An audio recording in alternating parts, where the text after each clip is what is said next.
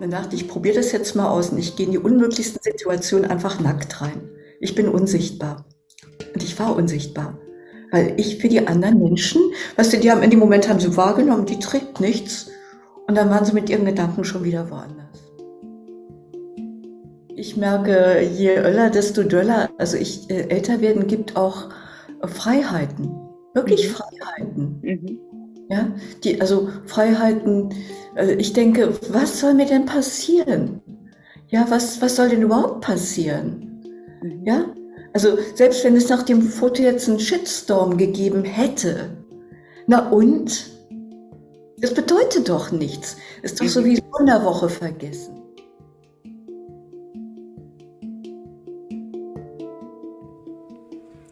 Herzlich willkommen zu Personality Talks, deinem Podcast für ein freies und inspiriertes Leben voller Persönlichkeit. Ich bin Simone Lopez Sanchez, Chefredakteurin von Personality Mag, Yogalehrerin und psychodynamischer Coach. Ich treffe hier Menschen, die mich interessieren und die mir mehr über ihren Beruf, ihre Leidenschaft und ihre Passion verraten und die mich ein bisschen mitnehmen in ihr Leben und ihre Denkweise. Zusammen mit meiner Freundin Sabine habe ich Personality Mac gegründet, ein Online-Magazin rund um Persönlichkeitsentwicklung, Yoga, Self-Care, Coaching, Empowerment und Wellbeing. Personality Talks ist der Podcast zu unserem Magazin, in dem ich spannende Persönlichkeiten und Expertinnen zum Gespräch treffe. Immer mit der Idee, dass ihr Menschen besser kennenlernt und von ihren Wegen und persönlichen Erfahrungen lernt.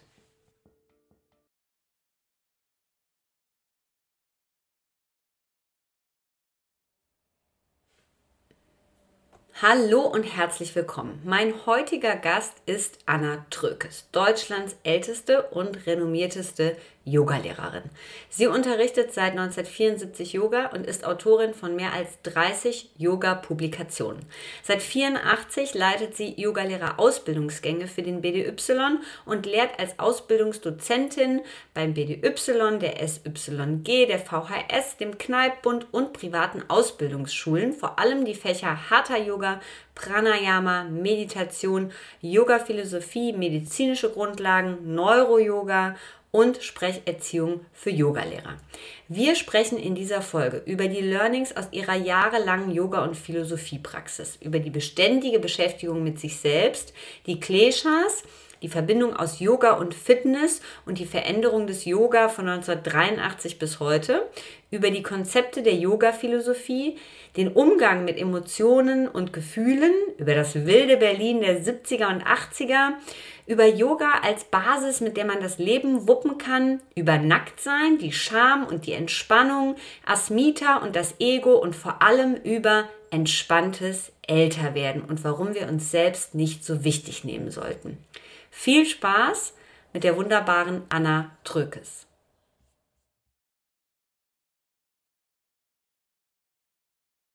Herzlich willkommen im Podcast Personality Talks Anna Trökes. Hallo Anna.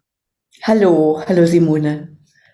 Anna, ich freue mich sehr, dass wir heute sprechen. Und in der Vorbereitung, und das werden einige der ZuhörerInnen wahrscheinlich auch schon wissen, habe ich natürlich gelesen, also wenn man ein bisschen über dich liest und ein bisschen quer und rechts und links guckt, dann äh, liest man sehr, sehr schnell äh, eine der erfahrensten und renommiertesten Yogalehrerinnen Deutschlands. Und ich habe mich gefragt, was macht das mit dir? Ist das was, worüber du nachdenkst, was du in irgendeiner Art und Weise präsent hast oder womit du irgendetwas verbindest oder sagst du, nö, das juckt mich eigentlich gar nicht, ich mache so mein Ding? Es juckt mich tatsächlich relativ wenig, weil ich lebe ja mit mir meinen ganz normalen Alltag. Weißt du, ich, ich laufe ja nicht als irgendwie die Yogatante durch mein Leben, sondern ähm, ich liebe meinen Alltag. Ich merke nur, dass diese vielen Jahre der Beschäftigung mit den Konzepten und Methoden des Yoga schon Spuren hinterlassen haben. Also das merke ich durchaus. Also was ich merke, ist, dass ich tatsächlich, was nämlich meinem Naturell überhaupt gar nicht angelegt ist, ähm, doch ruhiger und gelassener werde. Und ich bin sicher, dass es nicht nur was mit dem Älterwerden zu tun hat, sondern dass ich mir, dass ich irgendwie anders mental mit mir umgehen kann. Ja, also das, das sind Spuren im Alltag, äh, wo ich eine deutliche Verbindung für mich immer wieder herstellen kann äh, zu dieser langen Zeit der Begegnung mit Yoga. Also ich sage einfach ganz oft zu mir, zu anderen, wie gut, dass ich, äh, wie gut, dass ich den Yoga habe in einer bestimmten Situation. Ja. Aber wie bekannt ich bin, äh, das, Interess das ist Schall und Rauch. Nenn mal eine Sache, wo das so, weil das freut mich natürlich besonders, weil dann denke ich, stelle ich mir vor, geil, wenn ich jetzt noch 30 Jahre dranbleibe, dann wird das im Alter genauso schön bei, wie bei dir. Kannst du eine, äh, also gibt es so eine spezielle Situation oder gibt es irgendwas, wo du sagen würdest, aus der Lehre oder aus der Philosophie oder aus diesem ganzen Konzept raus, wo du sagen würdest, das ist eigentlich das, wo ich so total von zehre und wo ich merke, das hilft mir immer wieder? Ja, also zum Beispiel, wenn ich gesundheitliche Störungen habe, ich hatte eine, ich hatte auch Corona, wie irgendwie ja so gut wie alle, und die Infektion selber war äh, minimal und danach kamen dann aber ähm, relativ massive Störungen in Form von Erschöpfung und vor allen Dingen hatte ich so eine Neuropathie im Bein. Ich habe die Beine überhaupt nicht mehr gespürt, die waren nur noch wie Watte. Also ich hörte irgendwie ab Becken auf. Nach unten gab es gar nichts. Ja, und das äh, mir, wo ich normalerweise immer sehr gut geerdet bin. Und ähm, mir war schon klar, dass mich das hätte panisch machen können, aber ich habe das beobachtet und dachte, das ist jetzt so, aber die Beine sind ja da und entspann dich und beruhig dich und äh, du weißt ja, das wird schon wieder und bleib einfach gelassen. Das ist ganz wichtig. Also wenn du dich aufregst, wird schlimmer und ja. Und also in, in, das geht jetzt schon ein paar Wochen lang, es wird jetzt langsam so besser. Und da begleite ich mich mit dem, mit dem, was ich im Yoga gelernt habe, wirklich sehr, sehr konkret. Ja. Und merke auch, dass, also wie wichtig das ist. Ja, das könnte mich nämlich eigentlich verrückt machen, die Beine nicht mehr zu spüren. ist echt kein gutes Gefühl, ja. Also gerade für mich auch, ja. Aber okay, also ich, ich weiß einfach, die Dinge kommen, sie bleiben und sie gehen wieder. Also Parinama, dieses Yoga-Prinzip, alles ist vergänglich. Ja, also auch äh, die guten und aber natürlich auch die unangenehmen Sachen. Sie, sie verziehen sich wieder. Ja, und ähm, was noch ganz wichtig ist, ist, dass äh, ich gelernt habe aus der Yoga-Philosophie, und zwar aus dem Yoga Sutra, wie wichtig es ist, sich mit sich selber und mit dem, was einen so am meisten stresst und irritiert, zu beschäftigen, wenn man gerade nicht gestresst und nicht irritiert ist. Ja, und dann dazu möglichst stabile Netzwerke anzulegen, also das schon mal so hier vorne im Stirnhorn durchzuspielen und äh, sich dann auch schon so die, die passenden Sprüche dafür zurechtzulegen. Äh, das steht im Yoga Sutra im zweiten Kapitel bei den Kleshas, bei den Störungen, also ähm, Begierden und Abneigung und Angst und alles, was das Ego so mit sich bringt. Und ähm, da sagt eben Patanjali ganz konkret im Yoga Sutra, wenn die, wenn diese Kleshas, wenn die Störungen aktiv sind, versuch bloß nicht, dich mit ihnen zu beschäftigen. Es wird niemals klappen. Aber wenn sie schlafen, dann kümmere dich um sie. Und das finde ich so klug und so cool. Ja, das hat mir schon so oft in meinem Leben geholfen. Das glaubst du gar nicht, ja. Das ist auch ein sehr, sehr schöner Tipp, finde ich. Das ist auch was, was mhm. man sich schön, äh, schön notieren kann. Mhm. Ähm, jetzt habe ich mich, also ich habe natürlich gelesen, du unterrichtest seit äh, 74 und du bildest aus seit 1983. Ich bin 1983 geboren, da hatte ich äh, von Yoga noch nichts gehört. Und natürlich äh, beschäftigt mich so ein bisschen die Frage, äh, was ist in dir oder was geht in dir vor, wenn du die ja, Entwicklung der, der Yoga-Branche, der Yoga-Welt so in den letzten Jahren siehst? Denn es hat sich ja viel verändert. Und wie das ja immer so ist, glaube ich, äh, gibt es gute Dinge, äh, gibt es nicht so gute Dinge. Wie siehst du das heute? Was, was für einen Blick darauf hast du? Hm.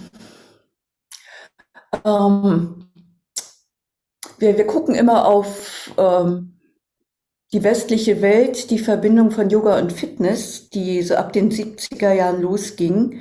Ähm, der Film Der atmende Gott hat uns aber gezeigt, dass Krishnamacharya in Mysore bereits in den 30er Jahren des letzten Jahrhunderts mit den jungen Menschen da seinen Ashtanga-Yoga gemacht hat und die wirklich gnadenlos über die Matte gescheucht hat. Im Sinne von Fitness, ja. Und unser heißgeliebter Sonnengruß ist entstanden vom Raja von Aund für junge Menschen, damit die ähm, eben fit werden und Resilience kriegen im, für den Widerstandskampf gegen die Engländer.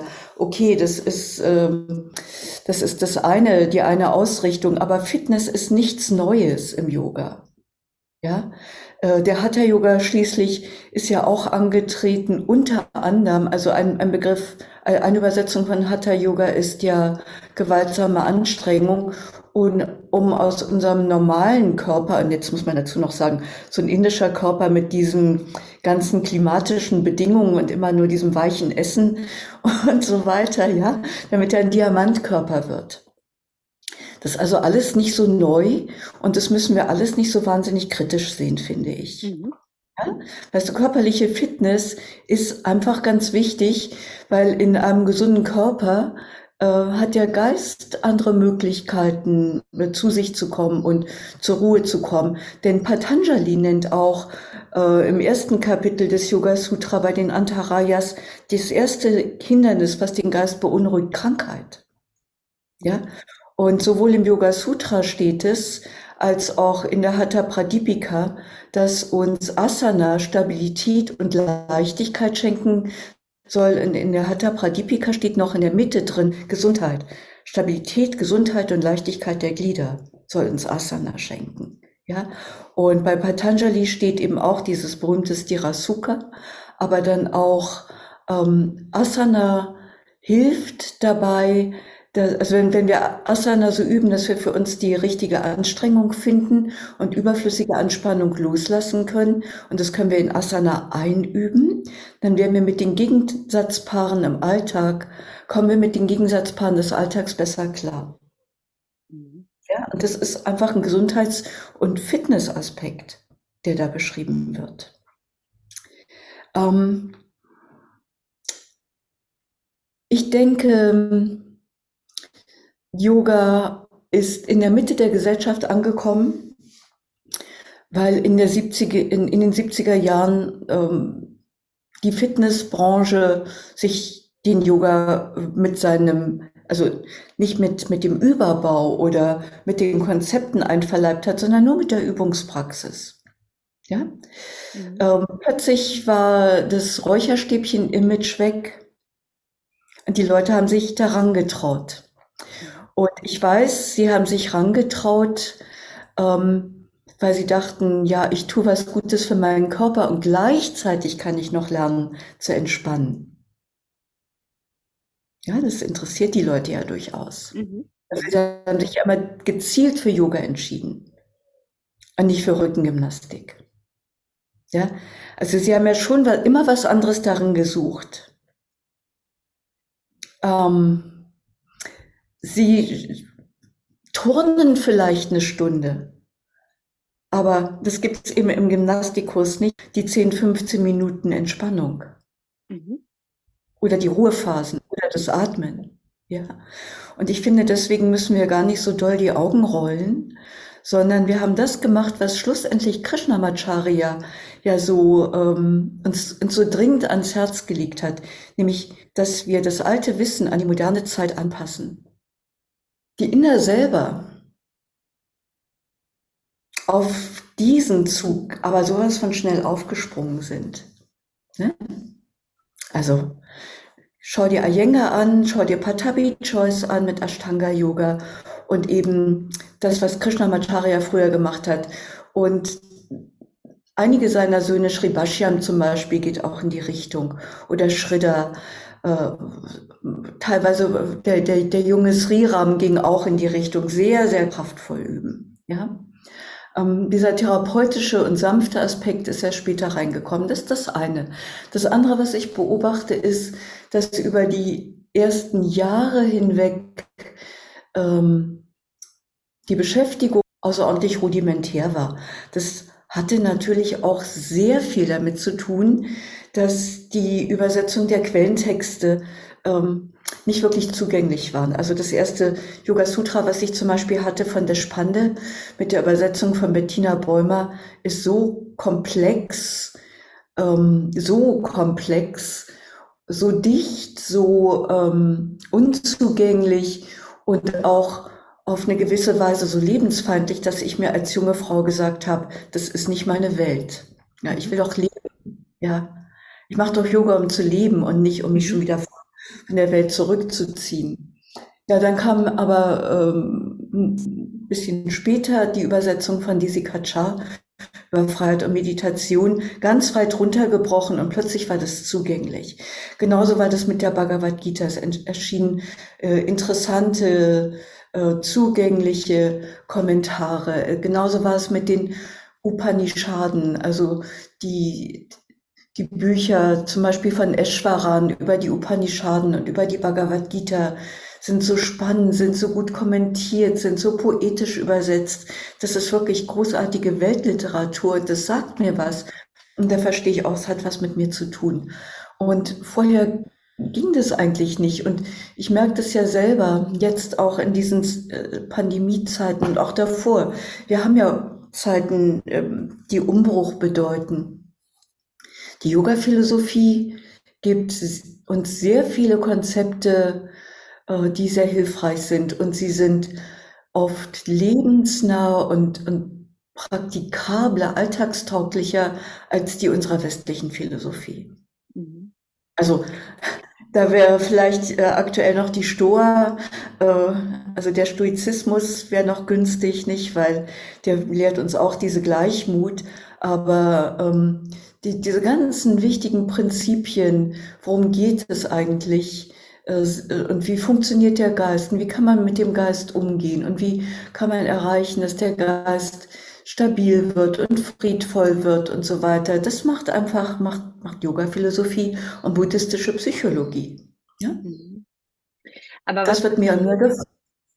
Mhm, was für eine mhm. schöne und positive Antwort äh, auf diese Frage auch. Also äh, das ähm, das finde ich total gut, das aus diesem Blickwinkel raus auch zu sehen. Ähm, wenn du, äh, man hört ja direkt auch in der Beantwortung dieser Frage, ähm, dass da sehr viel Beschäftigung mit der äh, yogischen Literatur, mit der, mit der Philosophie, mit den Schriften ist.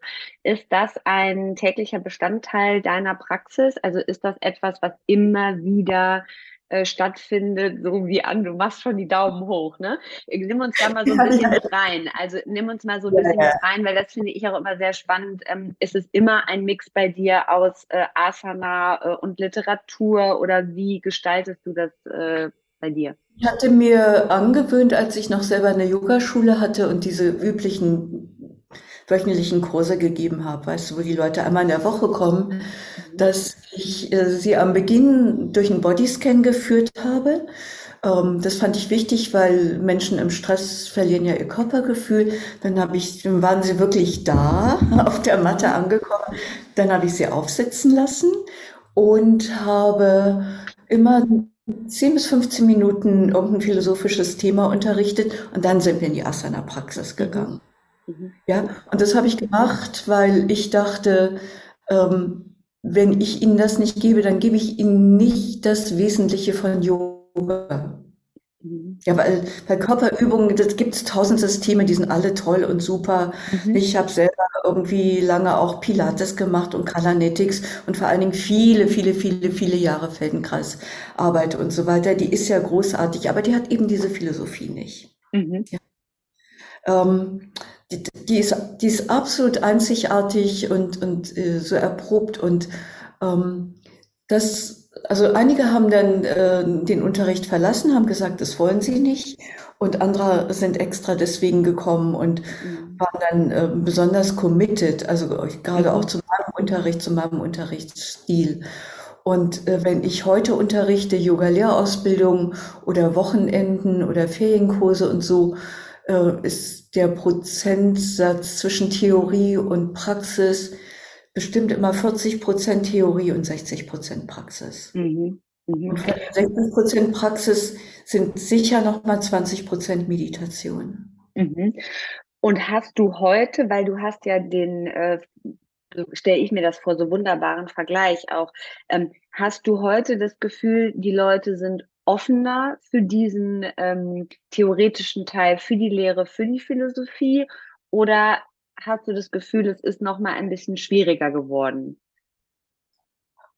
Ähm, in, Im Anbieten der Themen ist, kommt es nicht immer so richtig gut rüber. Wenn ich dann allerdings loslege, weil ich die, äh, ich habe wirklich eine große Fähigkeit, diese teils sehr komplexen Inhalte sehr niedrigschwellig anzubieten, sehr weit runterzubrechen, sehr alltagstauglich zu machen, sind sie äh, wie gebannt. Also ich höre das immer wieder, dass sie mir sagen, ich könnte dir stundenlang zuhören. Ach, ja? wie schön. Nämlich, dass es sie wirklich angeht, womit sie sich äh, unterschwellig beschäftigen und dann wird es endlich mal them thematisiert. Also wir, wir kriegen ja aus unserer Alltagswirklichkeit dafür wenig Konzepte angeboten, nicht wahr? Mhm. Also wie gehen wir um mit unserem Geist, mit, mit den Schwierigkeiten unseres Geistes, mit den Problemen, äh, mit, mit unseren Gefühlen und so weiter. Also ich, ich lese allerdings gerade ein, ein Buch, was, was da unglaublich klug drauf eingeht, von Gustav Dobosch, der lange diese Mind-Body-Abteilung der Kliniken Essen Mitte geleitet hat. Mhm, ne? mhm. Das heißt, die gestresste Seele, der geht da sehr gut, sehr, sehr gut drauf ein.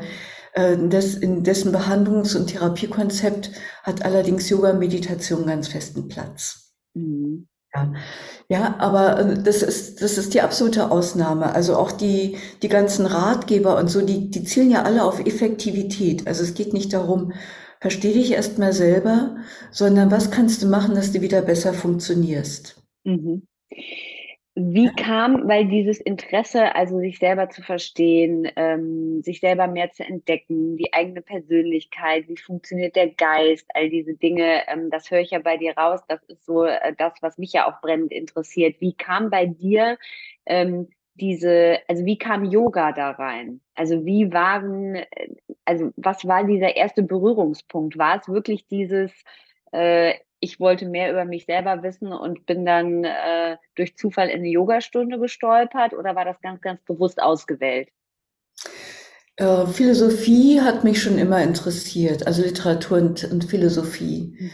Ähm, ich würde sagen, so ab Pubertät. nachdem ich die Karl-May-Ära hinter mir gelassen hatte. so, von Karl May zu Pust und Rilke und so weiter Lasker Schüler damals übergewechselt. Und ähm, dann habe ich ähm, so, so ein tiefgehendes Interesse in mir gemerkt, das, das Leben verstehen zu wollen. Vielleicht auch, weil ich zwei äh, zutiefst kriegstraumatisierte Elternteile hatte. Und ich habe dann schon mit 17 angefangen, unter kleiner Matrikel äh, an der FU in Berlin Philosophie zu studieren. Und da bin ich irgendwie reingestolpert in einen Kurs von einem Schüler von Adorno und Horkheimer. Also habe mich dann mit der Frankfurter Schule beschäftigt mhm. und zwar mit der Dialektik der Aufklärung. Da habe ich gemerkt, das ist so wichtige Geistesgeschichte. Ähm, ich, ich verstehe da so viel. Also wie, wie sind wir auch gesellschaftlich und mit unserem kollektiven Geist zu denen geworden, die wir sind? Also das war das eine. Und das andere war, dass ich eines Tages meine beiden Eltern angeguckt habe und dachte, ich kenne diese Menschen gar nicht. Also ich lebe jetzt schon so lange mit denen so viele Jahre, aber ich weiß gar nicht, wer sind die eigentlich? Und dann habe ich auf mich selber geguckt und habe gemerkt, ich kenne mich selber genauso wenig. Ich weiß gar nicht, mit wem ich lebe. Da, das, da war ich sehr erschrocken. Ja, das, das also das, das war wirklich so ein, so ein Schlüsselerlebnis mhm. in meinem ganzen Leben. Ich spüre das noch, ich weiß das heute noch, wie sich das angefühlt hat. Wirklich, das ging so boah, einmal so ein Durcherschrecken. Und dann dachte ich, boah, das, das geht doch gar nicht. Also ist ja schon okay, dass meine Eltern nicht kenne, ja, aber mich selber, ja, also ich, ich weiß nichts von mir. Welches Wesen bin ich? Äh, was, was ist mir wichtig? Äh, und so weiter. Und das ist ja dieses Svadhyaya. Das, das, das ist eine Kernkompetenz im Yoga. Nicht? Und dann habe ich mich da auf den Weg gemacht und natürlich habe ich dann auch relativ bald mit der Yoga-Lehrausbildung begonnen und habe dann viele, viele Angebote gekriegt. Mhm. Ja, äh, ich, ich bin ja dann relativ schnell nach Frankreich in die Yoga-Lehrausbildung gegangen. Ähm, die Franzosen waren da einfach äh, schon ein bisschen weiter, weil die ein fortschrittliches, fortschrittliche, fortschrittlicheres Konzept der Indologie hatten an der Sorbonne, hatten schon ein paar mehr Texte übersetzt. Das heißt, die äh, Lehrer, die ich da hatte, haben ganz selbstverständlich äh, Philosophie äh, immer einfließen lassen in die Asana-Arbeit. Äh, und dann habe ich auch relativ früher mit dem Yoga der Energie begonnen, wo das integraler Bestandteil ist. Mhm. Und da war es dann einfach immer mit dabei. Wie zwei Schienen, weißt du, das eine, diese energetische Körperarbeit und das andere, ähm, diese ähm, Beschäftigung mit, mit dem Überbau, also mhm. mit den Grundlagen. Mhm. Was, was war in der Zeit, äh, als du damit begonnen hast und dann sozusagen tiefer eingetaucht bist, mehr gelernt hast, was war, wenn du das teilen möchtest, so die größte Erkenntnis für dich?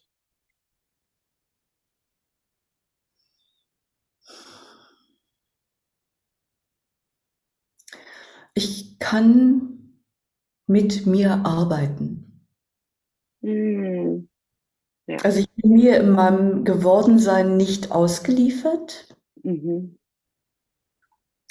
Sondern ich, ich kann lernen, mit mir umzugehen. Das war für mich ganz wichtig, weil ich eine lange, lange Geschichte der Depression habe. Ja, die hat eine hormonelle Grundlage bei mir, weil ich eine äh, Unterfunktion der Schilddrüse habe. Und es gab in meiner Kindheit auch, das wird mir, dämmert mir so langsam, einfach ein paar äh, sehr, sehr traumatische Erlebnisse, also wo mein Vater fast gestorben ist an einem Herzinfarkt und meine Mutter dann eine Autoimmunerkrankung bekommen hat. Das wird mir irgendwie jetzt erst so langsam klar, dass ich ab meinem neunten Lebensjahr mit zwei schwerkranken Eltern alleine war. Mhm. Also ganz alleine war und im Grunde genommen da irgendwie versucht habe, diese Familie am Funktionieren zu halten, was ich super gut kann und konnte. Und also es, es ging. Ich bin darunter nicht zusammengebrochen. Ich würde heute immer sagen, ich bin, bin daran gewachsen, aber trotzdem war das einfach äh, heftig und äh, das, das hat einfach bei mir äh, auch, auch was in Bewegung gesetzt, also psychosomatisch in Bewegung gesetzt. Bei mir ist es dann eben, ähm, äh, hat es sich niedergeschlagen in den Hormonen und so habe ich eben ab Kindheit immer mittelschwere beschwere depressive Phasen gehabt und hatte lange Jahre ähm, damit zu tun, mich selber am Leben zu erhalten, weil ich hatte so starke Selbstmordgelüste, ja, und gleichzeitig so eine starke Lebenslust. Ja, das hat sich auf die Waage gehalten und irgendwie musste ich lernen, damit umzugehen. Mhm. Also ich, ich habe ich, ich hab immer gemerkt, ich, ich bin, ich verzweifle am Leben und ich will es aber auch genießen und ich habe das ja auch genossen. Also mhm. ich habe mein Leben wirklich äh, sowas von juicy und prall gelebt. Ich meine, ich war in den 70er, 80er Jahren in Berlin unterwegs, ja, allein dieses Nachtleben, das Kulturleben und das war einfach nur wow und ich war einfach integraler Bestandteil von, nicht? Und also tiefster Liebeskummer und sich immer wieder neu verlieben, das war so irgendwie, ja, das, ja. womit ich so durch mein Leben gegangen ist. Aber ich brauchte mhm. dazu etwas, ähm, was, was mir geholfen hat zwischen diesen beiden äh, extremen Polen, äh, mich immer wieder irgendwie einzurichten, weil ich musste mhm. ja auch funktionieren, also mein Staatsexamen machen, mein, mein Lebensunterhalt verdienen und so weiter und so weiter. Nicht? Mhm. Also ja, das, das war die Herausforderung. Aber ähm, ja, ich hatte immer das Gefühl, dass der Yoga mir so einen Hintergrund gibt und auch irgendwie eine, eine Basis, auf der ich stehen kann, die mir erlaubt, das alles zu wuppen. Mhm. Wie schön. Mhm. Was äh, für, also ich glaube gerade äh, für äh, Menschen, die äh, mit der Depression Berührungspunkte haben, ähm, äh, was für ein ähm, zentrales Learning, dass man eben, ne, dass man Dinge verändern kann im Außen, mit sich selbst, an sich selbst, äh, über die, über die Praxis. Danke für das. Meditation äh, ist ja ein tiefes Erleben. Also man geht ja in diese tiefen Talsohlen der eigenen Seele. Und da gibt's aber auch viel zu erfahren. Also man kommt sich da ja sehr, sehr, sehr nah. Das sind ja sehr intime Erfahrungen, die man mit sich selber hat. Und dann immer mhm. wieder dieses aus sich heraus und auch über sich wieder hinauswachsen und so weiter. Das, äh, das hat ja was. Also ich, ich will mhm. das auch gar nicht missen. Ja, ähm, aber äh, man, es, es will gestaltet werden, weißt du? Mhm, mh. Yoga gibt einem definitiv die Möglichkeit, damit umzugehen und das zu gestalten und nicht Opfer zu sein im eigenen Leben. Mhm. Das ist so wichtig. Mhm. Jetzt ähm, sehe ich ja jetzt heute in 2023 äh, eine ähm, gut aussehende, ältere, ähm, glückliche Frau vor mir. Also zumindest ist das das, was ich sehe. Und ich spiele natürlich ein bisschen auf den äh, wunderbaren Instagram- und Facebook-Post an, den du mir auch geschickt hast. Und mhm. ich finde, also mich hat das ja nicht gewundert. Ähm, wir erklären, worum es geht. Aber mich hat es ja nicht gewundert, dass die ähm, Reaktionen und Kommentare dazu so positiv waren. Und dieser Post passt ja wie Faust aufs Auge zu diesem Gespräch und zu der Ausgabe des Magazins, in dem es um das Thema Alter geht. Mhm. Und du hast ein Bild von dir gepostet. Ähm, du bist gerade auf Lanzarote und ähm, du, ich glaube, du stehst auf deiner Yogamatte äh, vor oder nach der mhm. Praxis. Das konnte ich jetzt nicht so richtig erkennen, wahrscheinlich vor der Praxis. Und ähm, man sieht dich von hinten und äh, du trägst keine Kleidung. Und dieses, genau, du bist nackt. Du trägst keine Kleidung, du bist nackt, wie Gott dich erschaffen hat, wie man so schön sagt. Und dieses Bild drückt ja wahnsinnig viel aus. Also du hast mir das in der E-Mail nochmal geschrieben und ich hatte es vorher schon gesehen und ich habe es ganz, ganz lange angeguckt und habe mich, habe lange überlegt, was das alles so in mir auslöst. Und also in mir hat es vor allem ausgelöst, dass ich, also dass ich mich noch mehr gefreut habe, mit dir zu sprechen als eh schon, aber auch dachte, ah, wie geil. Das ist das, was wir eigentlich alle viel mehr brauchen, weil in diesem Bild liegt ja, also wir sehen ja nicht nur, äh, wir sehen ja nicht nur deinen Körper oder wir sehen nicht nur einen älteren Körper, sondern ich dachte, da steckt so viel, so eine äh, Wildheit, Natürlichkeit, so ein das Leben nehmen, wie es ist. Also ich habe so ganz viel in dieses Bild reininterpretiert, so für mich auch. Was, mhm. was hattest du damit im Sinn, als du das gepostet hast und wie war das für dich, die ganzen Reaktionen darauf zu lesen?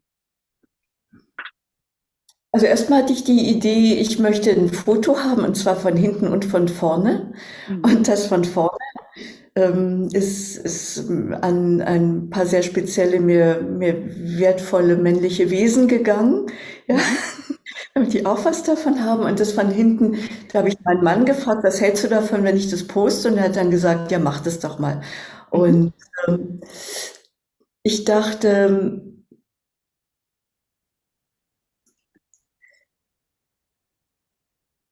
warum soll ich nur, weil ich gerade 70 geworden bin, jetzt irgendwie äh, denken, ich bin alt und das war's jetzt, weil ich fühle mich gar nicht so. Ich fühle mich überhaupt gar nicht so.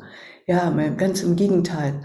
Und ähm, dann kamen diese äh, wirklich durchgängig positiven Kommentare, wo ich gemerkt habe, ohne das jetzt so speziell im Sinn zu haben, ähm, hat es so viel Mut gemacht. Mhm. Ist interessant, nicht? Mhm. Mhm. Denn eigentlich ist das ja völlig harmlos. Ich meine, pff, ja, also wenn, wenn ich in Berlin zum Nackt-Yoga gehe, äh, zeige ich da viel mehr. Mhm. Aber irgendwie merke ich, alle sind nackt, die Lehrerin auch und alle sind ganz entspannt. Mhm. Es ist schön, der Raum ist warm, kein, keine Kleidung stört, super, ja. ja, und äh, dieses, dieses Schamhafte, was, was ich äh, so oft erlebe, bei, bei anderen Frauen. Da denke ich, wir, wir sind von der Natur so geschaffen, wie wir sind. Und in, in, in jeder von uns, also auch in den männlichen Wesen natürlich, ist was Schönes drin. Und, und auch äh, Alter hat so viel Charme. Also was, was ich immer wieder merke, ist, ist, dass dieses Vergängliche, was ja auch so was Vulnerables hat, dass mich das so berührt. Weißt mhm. du, das, das spricht mein Herz an. Mhm. So eine glatte Schönheit spricht oft viel weniger mein Herz an, als wenn ich sehe, äh, als, als wenn ich in, in, in einem, einem Lebewesen das gelebte Leben sehe. Mhm. Und dieser Mut, den du beschrieben hast, also hat das mehr den Mut bei dir freigesetzt oder hattest du das Gefühl, den Mut auch bei denen, die das gesehen und kommentiert haben? Ja, für, für mich war das gar nicht mutig. Also, mhm. Ich hätte, also wenn ich die Vorderseite gezeigt hätte, hätte ich gedacht, das wäre jetzt, das wäre jetzt mutig gewesen, aber ich weiß ja, bei Instagram und Facebook wird das dann gleich äh, gesperrt und so weiter. Also, mhm. ja, wo, wobei es ist ja ein harmloses Bild im Grunde genommen. Was sieht man denn? Also, mhm. ja, aber äh, inzwischen wird ja Michelangelos David gesperrt. man sich nur drüber wundern kann. Okay, ähm, Nee, also ich, ich kann damit äh, einfach super entspannt umgehen. Mhm, mhm. Glaubst du, dass ein bisschen mehr, also ähm, du bist ja auch in Lanzarote dort, ne? Hast du gesagt, das ist ein äh, FKK-Dorf, also ne, ihr bewegt euch dort nackt. Glaubst du, dieses Nacktsein, ähm, dass wir das ein bisschen mehr brauchen? Also glaubst du, dass dieses also halt so sagte Simone, ist, dass ähm, jegliche Form von Nacktsein, auch oben ohne, total auf dem Rückgang ist. Ja? Mein Ex-Mann ist auf Ibiza geboren und deswegen bin ich seit den 70er Jahren immer auf Ibiza ge gewesen und mhm. dort gab es, würde ich sagen, 60 Prozent der Strände waren Nacktstrände. Mhm. Ganz natürlich, weißt du, so wie früher in der DDR. Mhm. Hat, es war angenehm und schön, man ist mhm. einfach äh, unbekleidet äh, in der Sonne gewesen, in der Luft gewesen, ins Wasser mhm. gesprungen und so weiter. Und ähm, das hat sich so seit, ja, vielleicht 15 Jahren total geändert. Also erst ging ganz nackt weg und jetzt ist auch oben ohne weg. Mhm. Ja. Und ich sehe es auch in Berlin. Früher lagen irgendwo im Tiergarten auf den Wiesen lag die Hälfte der Menschen nackt rum oder äh, an den Seen, da wo ich draußen wohne, im Südwesten der Stadt. Und heute ist es mal ein einzelner Mensch dazwischen. Mhm. Und ich weiß nicht, warum sich das geändert hat. Das hat sicher was damit zu tun, dass die, ähm, dass das Gefühl, bin ich schön genug, um mich nackt zeigen zu können, ähm, immer strenger reguliert ist. Also die Maßstäbe gehen immer weiter nach oben. Mhm. Mhm. Ähm, die, und damit steigt auch die Schamgrenze. Mhm.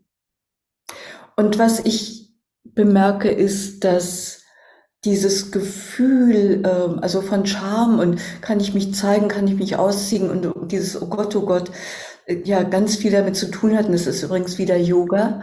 Nicht, dass äh, man sich selber äh, für so wichtig nimmt, dass man denkt, also da guckt jetzt jemand auf mich und äh, für den ist das irgendwie bedeutend. Und weißt du, wenn ich hier nackt rumlaufe, egal wie ich aussehe, ich bin hier für niemand bedeutend.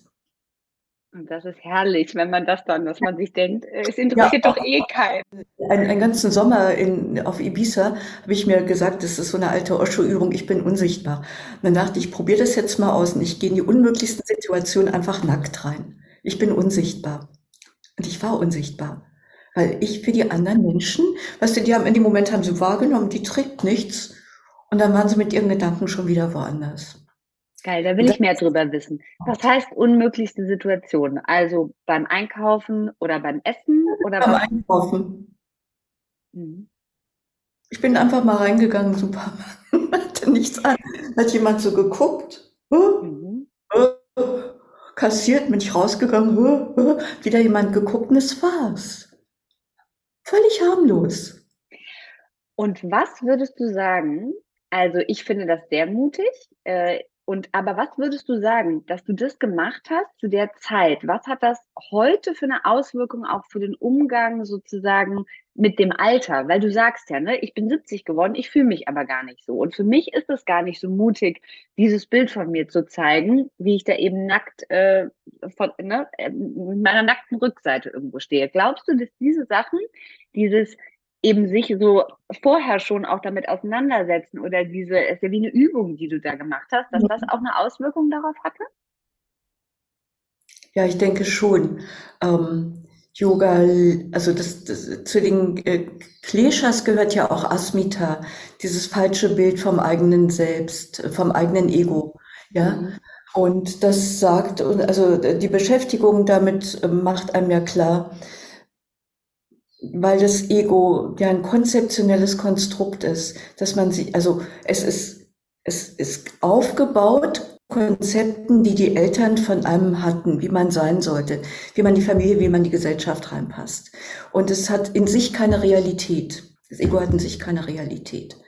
Ja, also die Wichtigkeit auch, die ich mir beimesse oder auch, wenn ich, wenn ich mir überlege, welche Wichtigkeit messen andere mir bei, das, das ist äh, gnadenlos überschätzt. Also ich sage immer wieder auch mir selber, das Ego ist gnadenlos überschätzt, ja. Mhm. Und ähm, ich ich bin sehr gut beraten, wenn ich mich selbst nicht so wichtig nehme.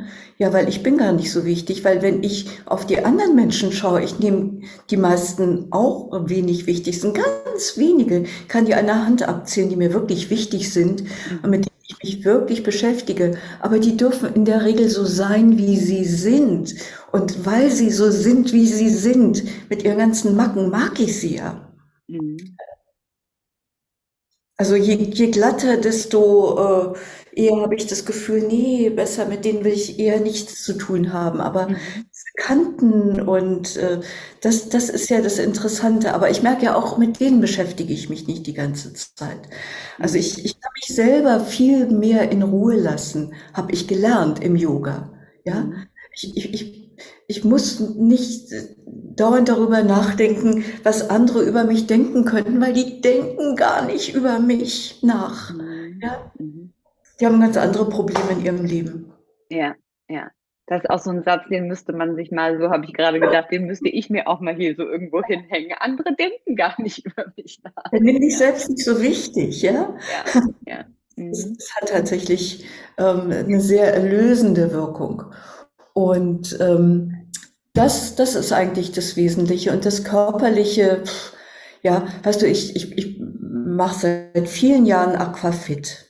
Mhm. Und äh, da sehe ich im Umkleidebereich meines äh, Fitnessclubs ähm, so viele nackte Frauen, das kannst du dir gar nicht vorstellen, ja.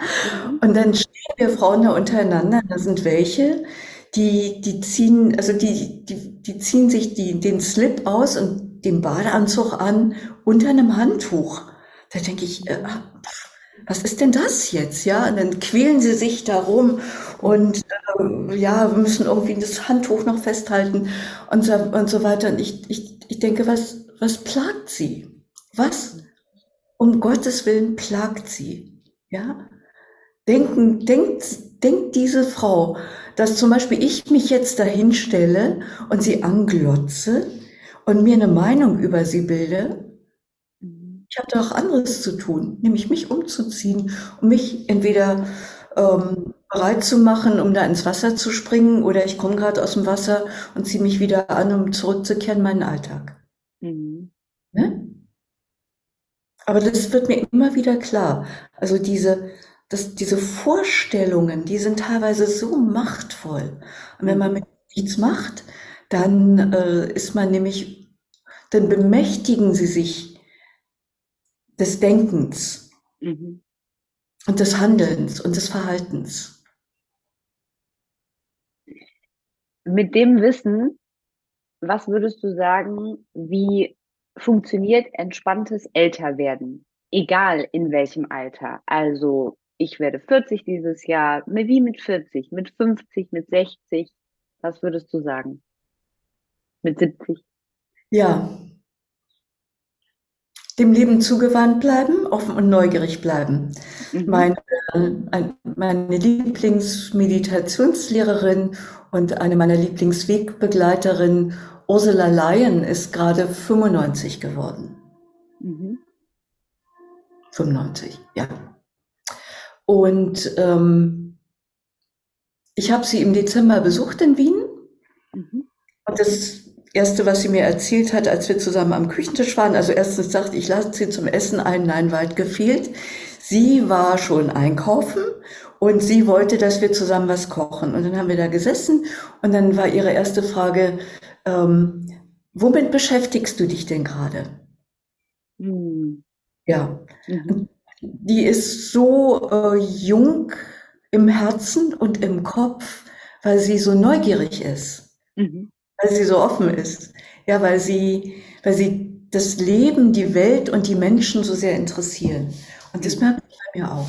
Ja, und ich glaube, dieses ähm, immer auch sich immer wieder neu erfinden mhm. ist eine gute Möglichkeit. Ich bin überhaupt nicht mehr die, die ich vor drei Jahren war. Ich habe irgendwie, ähm, das, das ging ähm, im, im ersten, am Ende des ersten Pandemiejahres, im, im November ging das los, dass ich mir dachte, verdammt und zugenäht, ähm, alle lassen gerade die Köpfe hängen, äh, irgendwie, wir wissen nicht, was mit uns passiert, kein Mensch hat Ahnung, äh, irgendwie es, es, es sind gerade sehr merkwürdige Zeiten. Und ähm, alle sind irgendwie so gebannt von Angst, dann dachte ich, das Einzige, was jetzt hilft, ist sich wirklich uneingeschränkt dem Leben zuwenden. Dann habe ich mich entschlossen, hier eine Reise nach Lanzarote zu buchen. Das war die erste die ich seit Jahrzehnten gemacht habe hierher und habe dann gemerkt, boah, das ist ja eine Insel, der letzte Vulkanausbruch irgendwie noch in historischer Zeit passiert ist. Also hier, hier, hier bebt die Erde eigentlich noch, man sieht überall die Spuren davon. Man, man spürt die Elemente, man spürt die Luft, das Wasser, das, dieses Feuerelement ist noch, und boah, in mir hat es gebrodelt, meine Lebenssäfte sind aufgestiegen. Dann dachte ich, boah, ich muss unbedingt nochmal mich neu erfinden und neu loslegen und ähm, mich, äh, also schauen, was, was hat das Leben noch zu bieten. Und dann, ja, das habe ich dann gemacht und mhm. äh, habe gewissermaßen einen dritten Frühling eingeläutet. Ja, wie gut. Ja, und damit geht's mir sehr gut. Das hat natürlich äh, Höhen und Tiefen und so weiter, aber es, es hat doch mehr Höhen, als, als ich dachte. Also es hat regelrechte Hochplateaus. Und äh, interessanterweise habe, also für mich jetzt interessanterweise, habe ich mich noch nie in meinem Leben so wohl gefühlt, auch in meinem Körper so wohl gefühlt wie gerade in den letzten Jahren. Das deckt sich allerdings auch mit diversen äh, Statistiken, die sagen, dass Menschen ab 60 wieder in ein Hoch von Zufriedenheit kommen. Mhm. Also du in deinem Alter, du gehst gerade. Oh nein!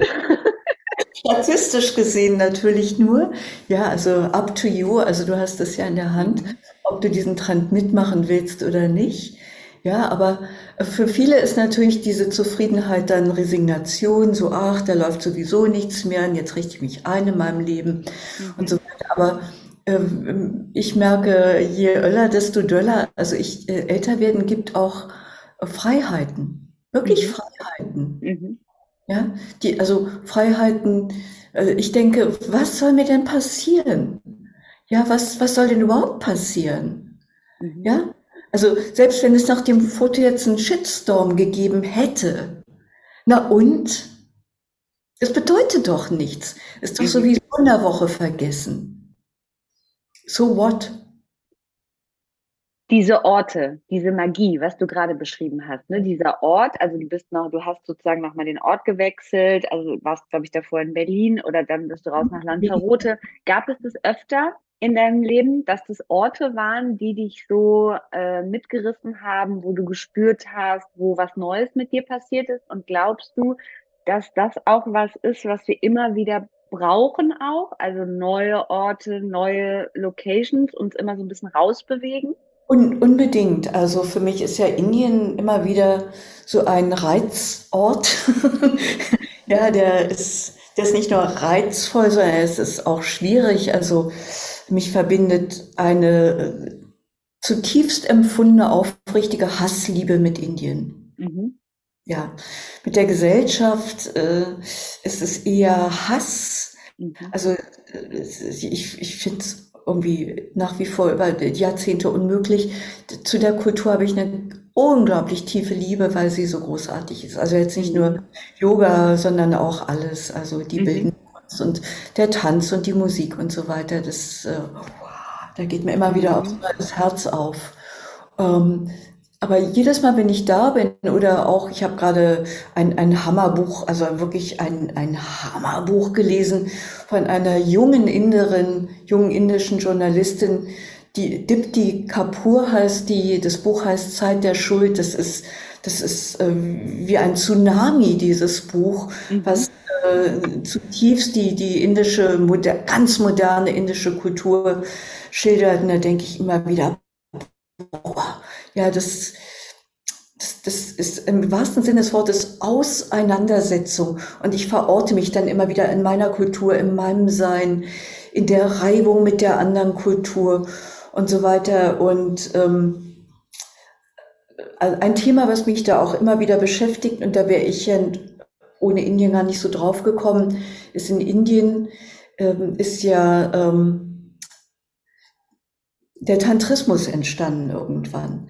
Und man sieht es zum Beispiel in diesen wunderbaren Skulpturen in Südindien, diesen tanzenden Shivas ist das eine, nicht? Südindische Bronzeplastiken, aber es sind ja auch diese wunderbaren Skulpturen der Shakti, ja, die, also wunderschöne Frauen mit riesen Busen und so einer Sissi-Taille und runden Gesäßen, die sitzt da in einer, ähm, das ist kein Mut, das ist eine Selbstverständlichkeit in ihrer Nacktheit. Steht sie da, sitzt sie da, wird sie gezeigt und so weiter.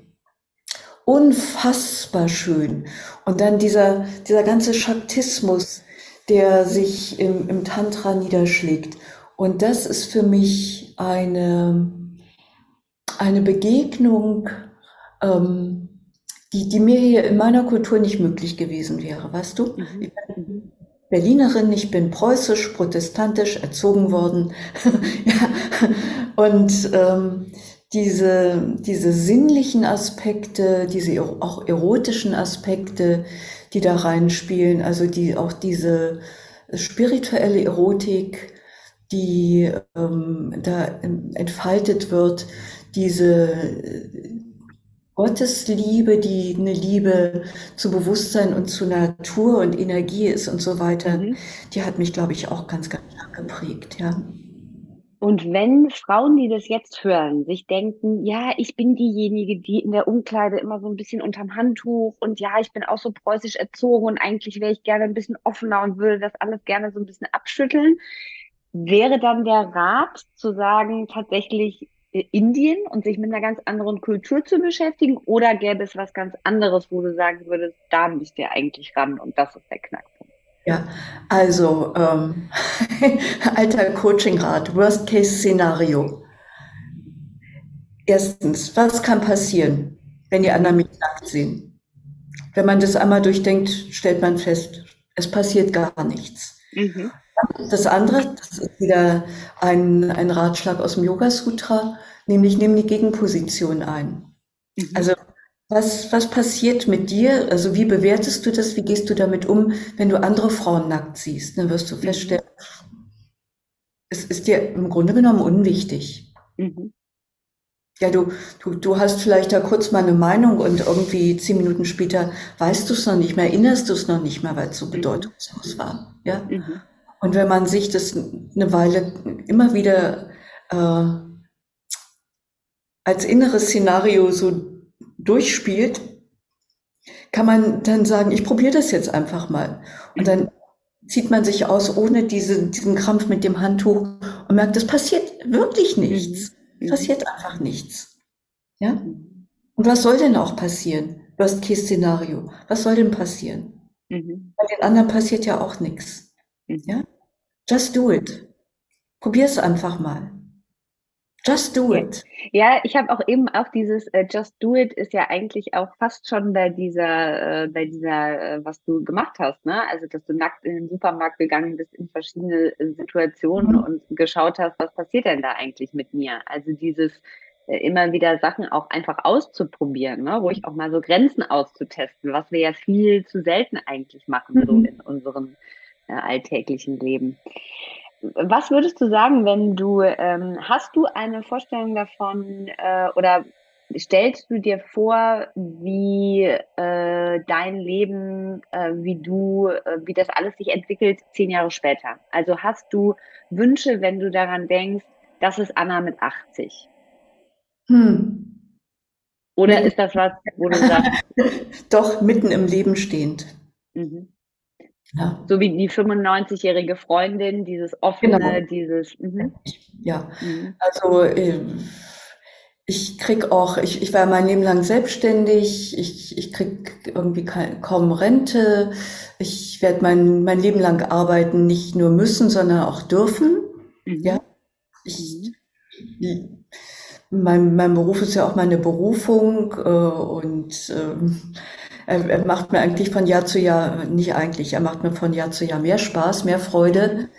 Ähm, und das, ich, ich habe das eben bei der Ursula, die habe ich ja mit Ende 50 oder so, habe ich die kennengelernt und dann immer wieder erlebt, erlebt, erlebt, erlebt und habe dann gemerkt, je älter sie wird, desto mehr Mut macht sie uns Jüngeren. Mhm. Ja, und das ist, das ist eine wunderbare Aufgabe. Also mhm. einfach so juicy im Leben stehen zu bleiben, so offen und so, so neugierig und dem Leben zugewandt. Und bei ihr kommt noch dazu, dass sie einen wunderbaren Humor hat und ähm, das erste Objekt ihres Humors ist grundsätzlich immer sie selber. Ja, das ist eine Neigung, die pflege ich auch gerne, also selber mich lustig machen und über mich selber lachen und so weiter. Ja, also wenn, wenn es damit weitergeht, dann ähm, habe ich auch gar keine Angst davor. Mhm älter zu werden, sondern ich, das ist spannend, das ist einfach eine Herausforderung. Mhm. Schön. Und Kräfte lassen nach, aber andere Kräfte wachsen. Weißt du, ich merke mhm. schon, meine körperlichen Kräfte sind nicht mehr so wie vor einigen Jahren. Das ist einfach so. Aber meine mentalen Kräfte, die sind ja in derselben Zeit im selben Maß mhm. gewachsen. Ja? Mhm. ja, auch meine Fähigkeit zu Gleichmut oder Gelassenheit ist gewachsen. Also ich gucke extrem zuversichtlich und hoffnungsfroh in die Zukunft. Mhm. Schön. Ich musste auch gerade darüber nachdenken, auch dieses, dass wir diese Vorstellung, also dass viele Menschen diese Vorstellung davon haben, ähm, dann bin ich 65 und dann muss ich nicht mehr arbeiten und dann kann ich irgendwie nur ausruhen. Also man sieht ja ganz, ganz oft, dass das eigentlich gar nicht so das ist, was der Mensch auch braucht und was uns auch so vital hält. Also ich finde diese Vorstellung eigentlich auch, ich, ich habe auch nicht, vielleicht auch, weil ich selbstständig bin, aber ich habe auch nicht diesen Gedanken, dann ist mit 65 arbeite ich nicht mehr, sondern ich finde, und dafür brauchen wir ja so viele tolle weibliche ältere äh, Vorbilder, wenn man dann Frauen sieht, die mit 60, 65, 70, 75 lehren, gibt ja nichts Geileres. Also die können einen ja, ne, das ist ja irgendwie so toll, das zu sehen. Und äh, ich glaube, gerade dann gibt es ja in ganz, ganz vielen Berufen, wo sich das nochmal so entfaltet, wo dann die jüngere Generation profitiert und gleichzeitig aber man selbst ja auch, weil man so drin bleibt. So stelle ich mir es vor, ne? in dem Stoff und in den ganzen Sachen. Was würdest du, wenn du, ich nehme jetzt 40, weil ich 40 werde, wenn du jetzt als Anna deinem 40-jährigen Ich äh, einen Rat geben würdest, was wäre das? Was würdest du heute der 40-jährigen Anna sagen? Entspann dich.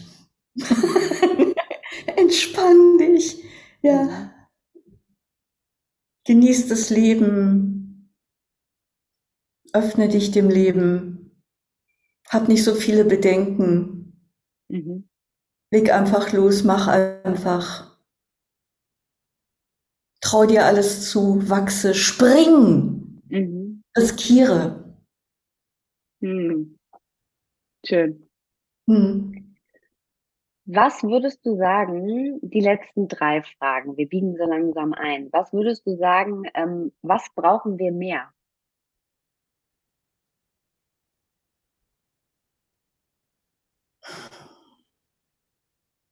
Bewusstsein. Raus aus dem Autopilotmodus rein in bewusstes Sein. Mhm. Wie erklärst du jemandem, der sich noch gar nicht damit äh, befasst hat, in der Kürze, was es mit dem Bewusstsein auf sich hat?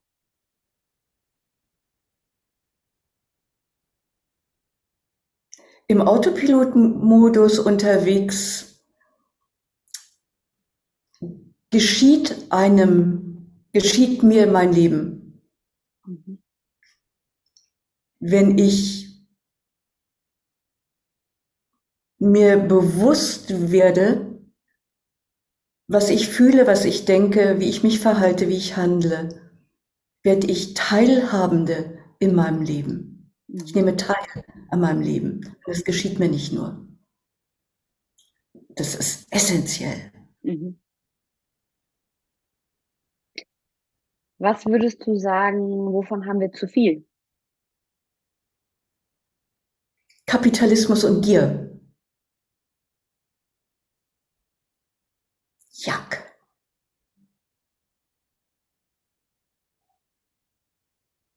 Immer noch und immer wieder.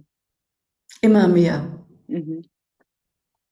Ja, das, das nährt diese mickrigen Egos, die mhm. uns jetzt gerade diese Kriege produzieren. Ich meine, Trump hat uns vier Jahre gezeigt, wie fatal das ist. Mhm. Mickriges Ego mit seiner Gier kombiniert im Kapitalismus. Mhm. Und dann die anderen, wie, wie äh, Erdogan, Putin und so weiter, guck sie dir an. Das sind doch keine entspannten Männer. Ja. Die sind auch, das, das sind doch an, sich an Macht klammernde Schwächlinge. Das ist, mhm. das ist erbärmlich. Ja, und was bewirken sie?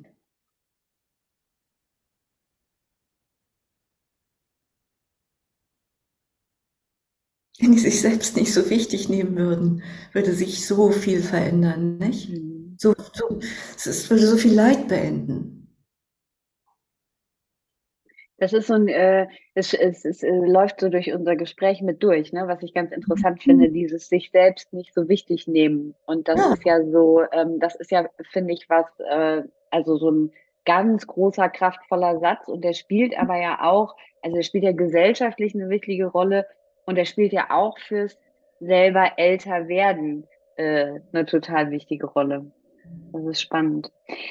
Anna, gibt es ein Buch und du hast ja jetzt im Gespräch schon, äh, du hast einiges genannt. Also ich finde, man konnte schon also sich einige Notizen machen an Büchern, die du genannt hast. Aber gibt es trotzdem noch etwas, wo du sagen würdest, das hat mich zuletzt jetzt nochmal total inspiriert oder aber das ist was, wenn es ums Thema äh, Älterwerden geht, ähm, was sehr, sehr kraftvoll ist. Ja, ich habe sehr gerne ähm, von Julian Schnabel das Buch Zuversicht gelesen. Mhm. Und das habe ich auch hintereinander gleich zwei oder dreimal gelesen. Und habe das dann auch als Thema meiner Satsangs genommen. Ich finde, Zuversicht ist ein ganz wichtiges Thema und wir, also jeder Mensch hat die Fähigkeit,